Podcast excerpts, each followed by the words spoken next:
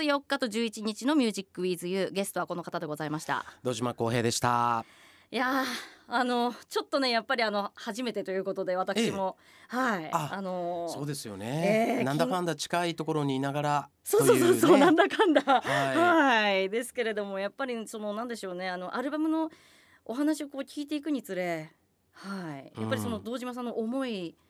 とかまあ、はい、あのね昨日昨日そういうふうに思いついたんですけどとかいろいろそういうことはなんかおっしゃってはおりましたが、はいは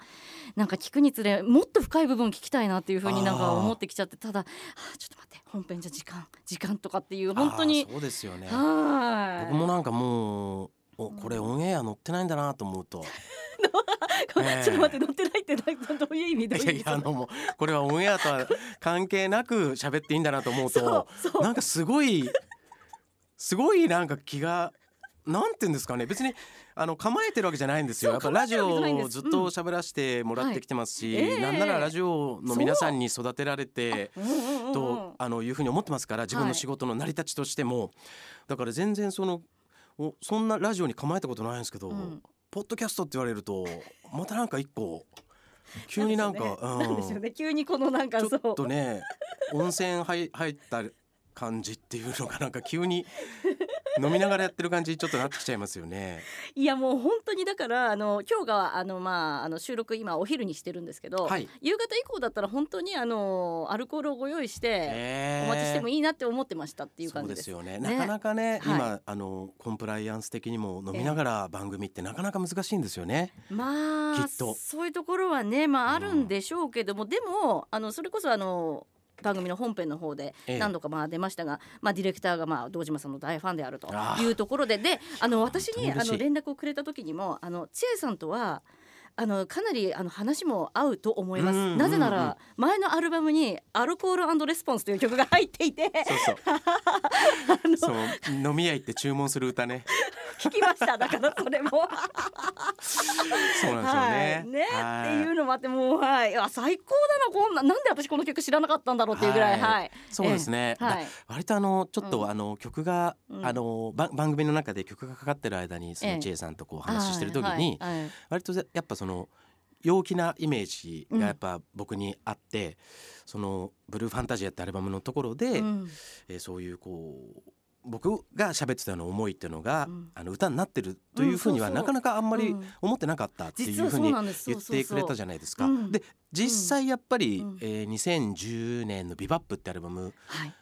を機にですね、うん、割とあのある種の到達点があってそこからあの自分が作り手として存在していてあとはその演者としての自分っていうのをこう自分で作りながら自分で当て書きするみたいなことをやってた時期が割とこのその後の2015年ぐらいまで5年間ぐらいあるんですよ。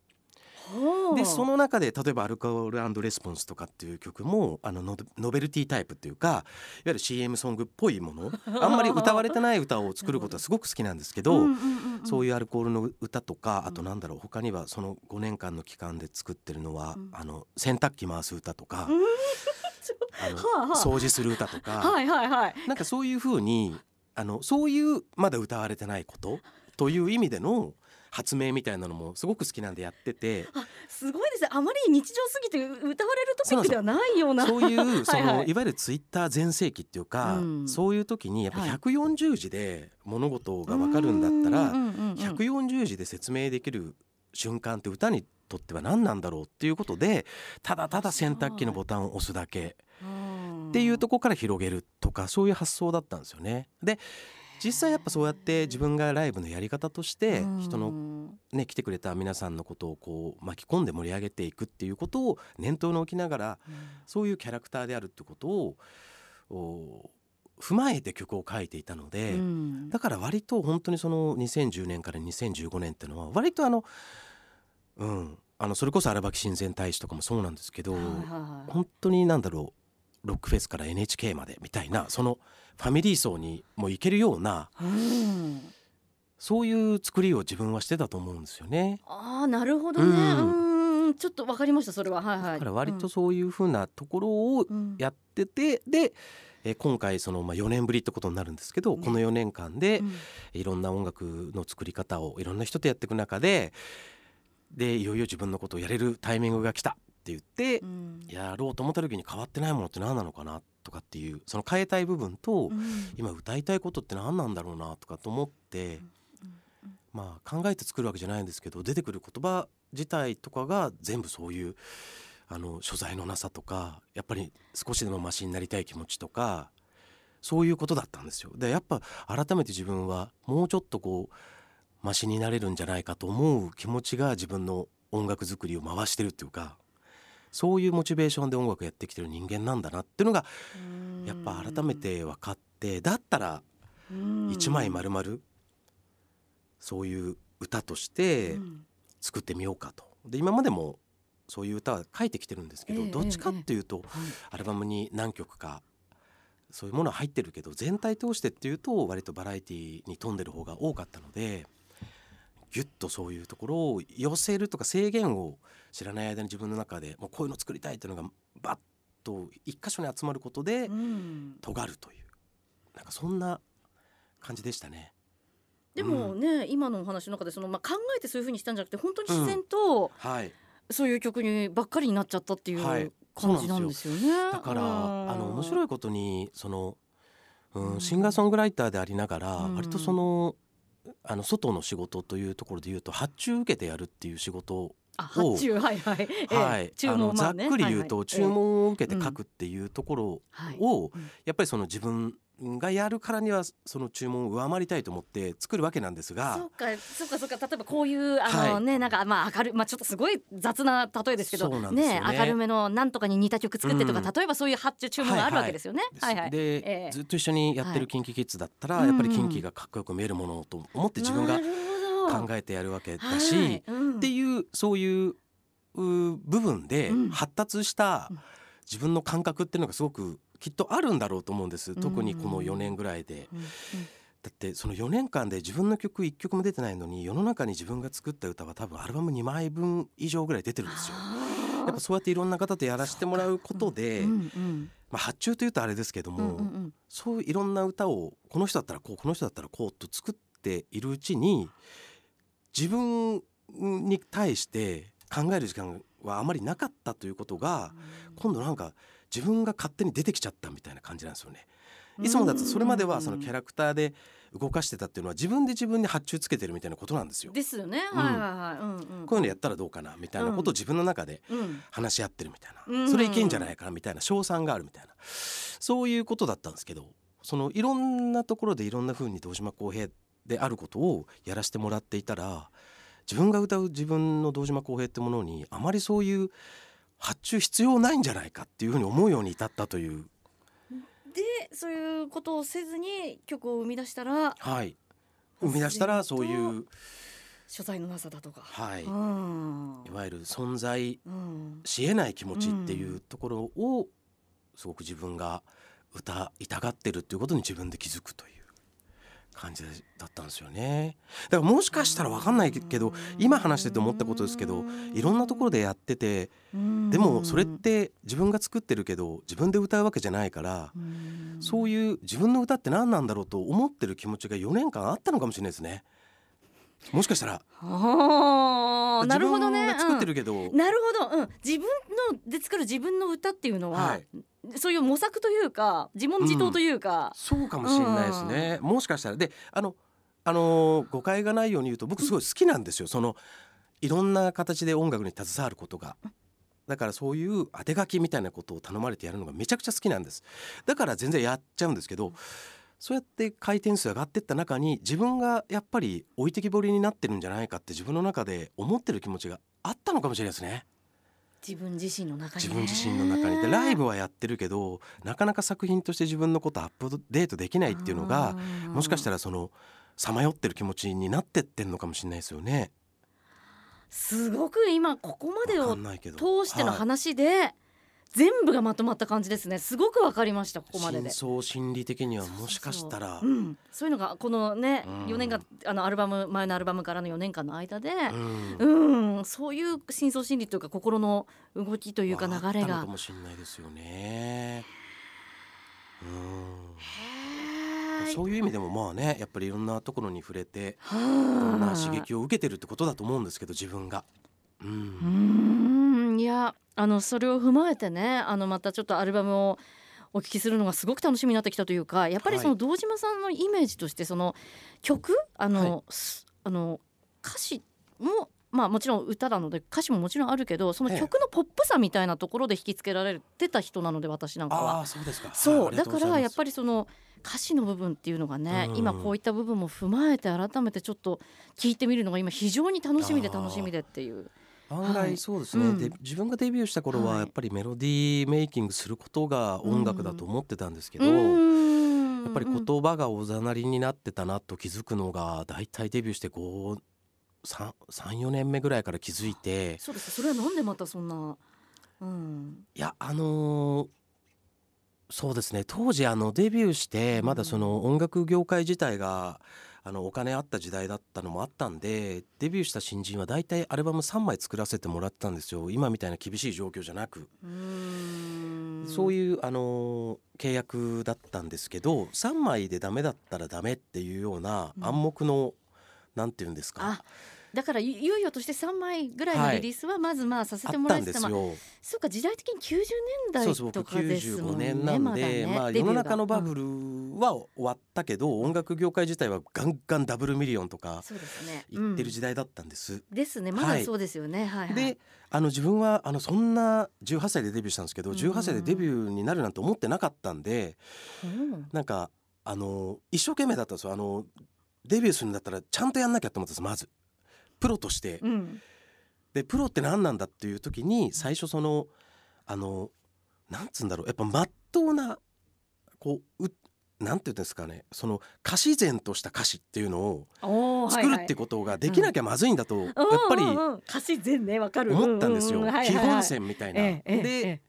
わからないなりに歌ってこういうもんだろうと思って。えっと、アルバム1枚2枚ぐらいまでかな。徐々に成長してってるんですけど、うん、やっていく中にあれ？と思ってあのこれってあの、まあ、あんまり反応が良くなかったと、ざっくり。でその時にあのこれはあまりこういびつすぎるなとか、あのこれってあんま歌われないなとか、あ。の歌として自分がどう扱っていいか分かんないっていう言葉が、そのまあ大体2年間ぐらいでめちゃくちゃあったわけなんですよ。歌にしなかった言葉っていうのが。うんうん、で3年目になって次でいよいよアルバム最後だろうと思った時にあのそのやんなかった言葉を全部使って終わろうと思ったんです正直言うと。ええ、でやったらあのすごくそれを評価してくれる人が増えて初めてそれでプロの意味が分かったんですよ。はい、そのそこにしかないものを作るっていうことをやれないと売れてる売れてないじゃなくてやっぱり他じゃないものが見れるとか他じゃない体験ができるとか他ではあの感じない気持ちになれるとかそういうことをここにしかないものを作るっていうのがあの音楽をプロでやるっていう意味なんだと初めて気づいてそうなんでそこからですね。なんかそういうちゃんとその自分があの思いついた言葉とか大事にしようとか、うん。うん、あのなかなか他では歌われてない歌を歌いたいとか、うん、売れる売れないよりもめちゃくちゃ大事にするようになったのは売れるの大事なんですよ。でめちゃくちゃ大事なんですけど、今でもあのたくさんねかかったらいいなとか思いますけどその前にやっぱそうなんだなと思うから案外だから今ではあのメロディーとかはもうたくさん、あのこうかなああかなとかっていろんな風に書くんですけど結局歌詞が決まんないと一生書いてるんですよその曲を。一生書いてます。もう歌詞ができないとすぐメロディー動いてっちゃうんであの、で歌詞ができるとその歌詞に合わせてできてたメロディーをちょっといじって日本語のイントネーションとしてやっぱちゃんと入ってくるように。うん、やっぱ本当にそういう案外だからやっぱシンガーソングライターっていうのをやってんですけど自分もいつの間にかねメロディーだけが楽しくてよかった人間が、そうやって自分が何を見てね、思っているかっていうのをやっぱそこにこう落とし込まないと自分の歌ってなんないんだなって自分で歌うからにはですよ、うん思うようになってんだなって。でそれがもうその3枚目のアルバムの時に、気づいてそこからしばらく時間はかかったんですけどね。それでもメロディーだけでバンバンやっちゃうこともあったんですけどだ2000年以降ですかね。2000年以降でやっぱり先にタイトル決めるとか。あそういうふうに曲の作り方もちょっと変わってきたりしてると、はい、もう歌詞であのそうですねそういうなんか場面だけを先に決めちゃって、そこに書くとか。うん、でもそうするとねやっぱミュージシャンも一緒に演奏してくれるミュージシャンに言われたんですけど、やっぱ言葉があると演奏のしがいがあると。で譜面渡されて新曲だっつってデモテープふにゃふにゃふにゃふにゃって歌うやつでも演奏できるんだけども、うん、タイトルが決まってたりとか、例えばなんだろうあの夜あの2時とか設定が決まってたりあのコンビニ行って帰りあのちょっと散歩したくなった気持ちとか、あの歌詞がなくてもそういう自分が今この曲に見えてることをね、あのそこに説明すると、うん、あの点滅の信号があって渡る渡ってもいいけどとりあえずなんとなくまだ帰りたくないから渡らないとか言うとやっぱその曲をやっぱ自分にみんな落とし込むんですよね。はだそれがやっぱみんなそういうあのプロっていうか、うん、自分をやっぱり音に乗っけるってそういうことなんだよなって思うんですよね。うん、いやもう本当にあのすごいなんか分かるって言ったらあれですけどもそのねさっきその歌詞の部分とかを話しながらその、はい、なんでしょうあの私もそのこのラジオの仕事始めた時やっぱりそのラジオの DJ 全みたいな喋り方っていうのをこうしなきゃみたいな感じです。ごいもうね真似して喋ってみたりとかしたんですけどあのやっぱ先輩方の、うん、えー、当然ねやっぱり影響もありますしね。いやね、うん、まず形からっていうかでもそれじゃやっぱり自分の言葉になってないというか、うん、なんかだからすごい堂島さんのお話に共感できる部分が。はい。なんかあったんですよね、今の話。うん、そうなんですよね。うんうんうんうん、なん、やっぱなんなんなんなんでしょうね、うん、別に自分のことだけ考えてりゃいいって話じゃないんですけどもちろんもちろんね。ね、うん、何なんでしょうか、うん、やっぱりうまくやるとか上手にやるっていうこともすごく、まあ、技術としては音楽も演奏とか含めて大事なんですけど、うん、なんかうまいとかいうこととはまた別にやっぱ他ではまあさっき繰り返しになっちゃいますけどね。できないことっていうのが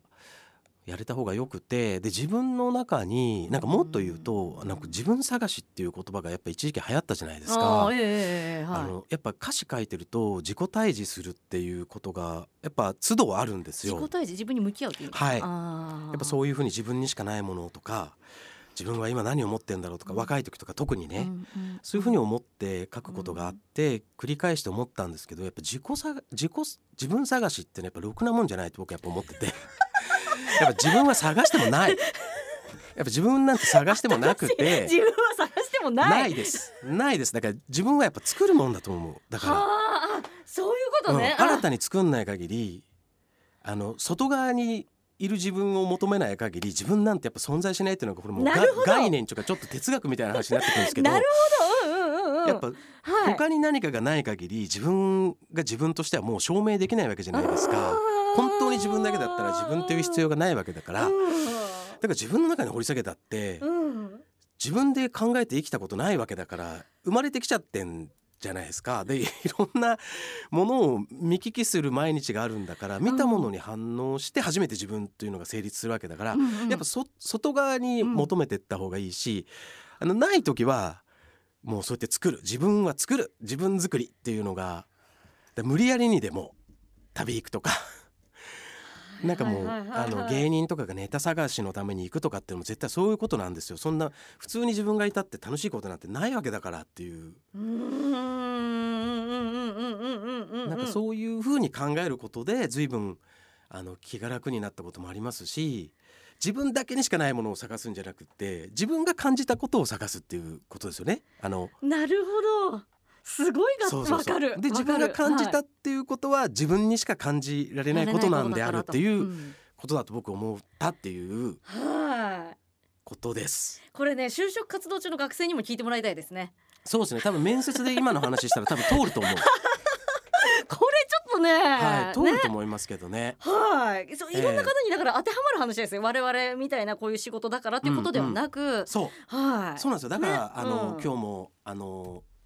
実はこのね収録させてもらうのに、はいうん、あの高橋さんがお迎えに来てくれてあの集合場所まで。はいはい、はい、で僕アコギのケース持ってきたじゃないですか。まあ、この後リハーサルだしねって思った、はい、であの、はい、聞いててあ、はい、聞いてたんですって言って、うん、あれただ単に持ってきたんじゃなくてツアーがあるからっつってアコギ買ってきたんですよ今。だからそれ聞いてびっくりしたんですよ、はい、いやいや私はだからリハのためにお持ちいただいてあのその収録ね、はい、リハの前に持ってきてくださった持ってきてるんだなと思ったら、はい、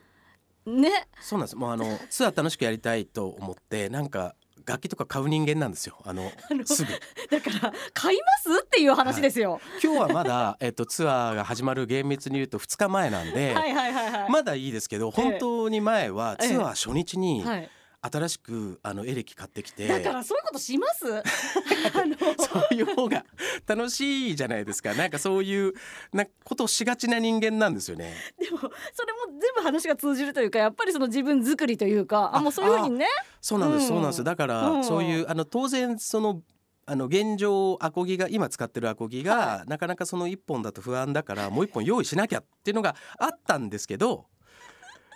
ちょっともうあのそういうふうにするとでもこの後スタジオで待っている楽器チームとか、はい、まだこの事実知らないから、みんな喜ぶんですよバカだなっつって。なんで買ってくんだよみたいな。もうすでに面白すぎですねそれね。なんでだよみたいなでまたまただって多分言われると思うんです。いやなんかまたあの買ってきたなみたいなそのあんのにみたいな。もうねあの本当にあの思ってた以上に、はい、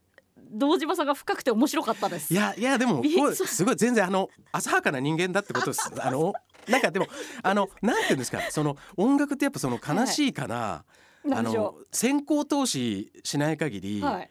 あのなんていうんですか？先行投資する仕事あのだと思うんですよ。やっぱりその、うん、あの楽器買わないとやれないしあまあそうですよね。つまりその、はいはい、なんていうんですか、それに見合った、えあの帰りがあるっていうことで買えるものじゃないじゃないですか。そのなんて仕事道具だけど、はい、別に経費としては計上できるものではないであの確定申告出すけど満額返ってくるなんてないしもうリスクだらけなんだそんな。それをやっぱ僕だけじゃないですよ。あの諸先輩方なんてずっと昔から、はい、今よりも楽器なんて高いし、えー、コンピューターだって高いし、はい、っていうとこからみんな始めてらっしゃって、うん、それでやっぱそれでもやりたいっていう人たちの集まりですからね。なんかわかんないですけどなんかそういうそのなんなんつうんだろうな自慢したくて買ってくるっていうよりもなんなんなんだろう。そのだってすごい簡単な話なんですよ。触ったことない。今回はまあアコギでなんで、はい、あの自分で弾ける楽器ですけど例えば触ったことない楽器を触るって時の方が今までにないことは起こるわけじゃないですか。はい、まあまあはいはいはい、ええ、それでやっぱ導入する何かをみたいなのって、うんうん、やっぱすごい理にかなってると思うんですよね。でもちょっと、ええ、そんな リハの前にそんなギター買うんだって私の中でちょっとツボですだから。本当にまたやっちゃったって思ってます自分では。マジで。あじゃあもうやっぱりそのスタッフの方だったりファンの方なんていうのはあ堂島さんっぽいなっていうことですか？いや そんなことお客さんはそういうこと知らないと思うんですよね。大丈夫ですかね、はい、この辺ポッドキャストに。あの。はい。いやもう全然大丈夫です。あのーええ、割とそういうこうねはい、はい、あのー、楽しみながら音楽やっていますっていう感じで。もうねあの本当にあのまだまだお話を聞きたいところなんですが今話に出た通りリハなんですよこの後。あそうなんですよ。そうそうなの。だからこのポッドキャストも何回かシリーズにしてもいいぐらい私はまだ聞きたいことがあるんですがはい。いや嬉しいです、ね、リハに向かっていただかないといけない時間でございますのでえ泣く泣く今回はあの、ね、はいここまでにさせていただき、はい、ただえあの堂島さんがおっしゃってくださった通り「ミュージックウィズユーウィズ堂島」になりましたのでこの番組も。えなんかポッドキャストってなんかもっと、はい、あのくだらない話するもんじゃないんですか？あのなんか割と真面目に話しちゃったんですけど違うの。でも私の中では本当にだから放送の本編の話がここまで聞いて、はい。全部つながったというかだからやっぱ放送で足りなかった部分っていうか正直やっぱその時間の制限でいけなかったところをちゃんと今こここを使ってはい。いやありがたいです本当に、え聞いてくださってる方にもそれが届いたというふうに思います。いや嬉しいですね。ねなんかどうもやっぱ千恵さんと話してるとなんかこう生きてきた、うん、あのなんかなんていうんですかねここに至るまでのね、うん。はい、あのやってきた感じがあって多分ここにいるわけだからやっぱあの思うんですよね。やっぱどうあの若い時に、うん、あの知り合って、はいはい、あの一緒にやっていく仲間のあり方もすごい素敵だと思うんですけど、うん。うん、そのアルバムの中で、うん、あの一緒にやってもらっている溝口さんっていう人とかは、僕の一つ上なんですけど、うん、ここ34年で知り合ったんですよ。でそういう人ってやっぱりその音楽をずっとやってきてるけれどもあのやっぱ何かしらのその人にしかないものがあるから今現在も活躍なさってるわけじゃないですか、そういうタイミングで出会って、うん、あの気持ちをシェアして作れるとかっていうのってこれはこれですごく僕新しくできた友達ってめっちゃいいと思うんですよ。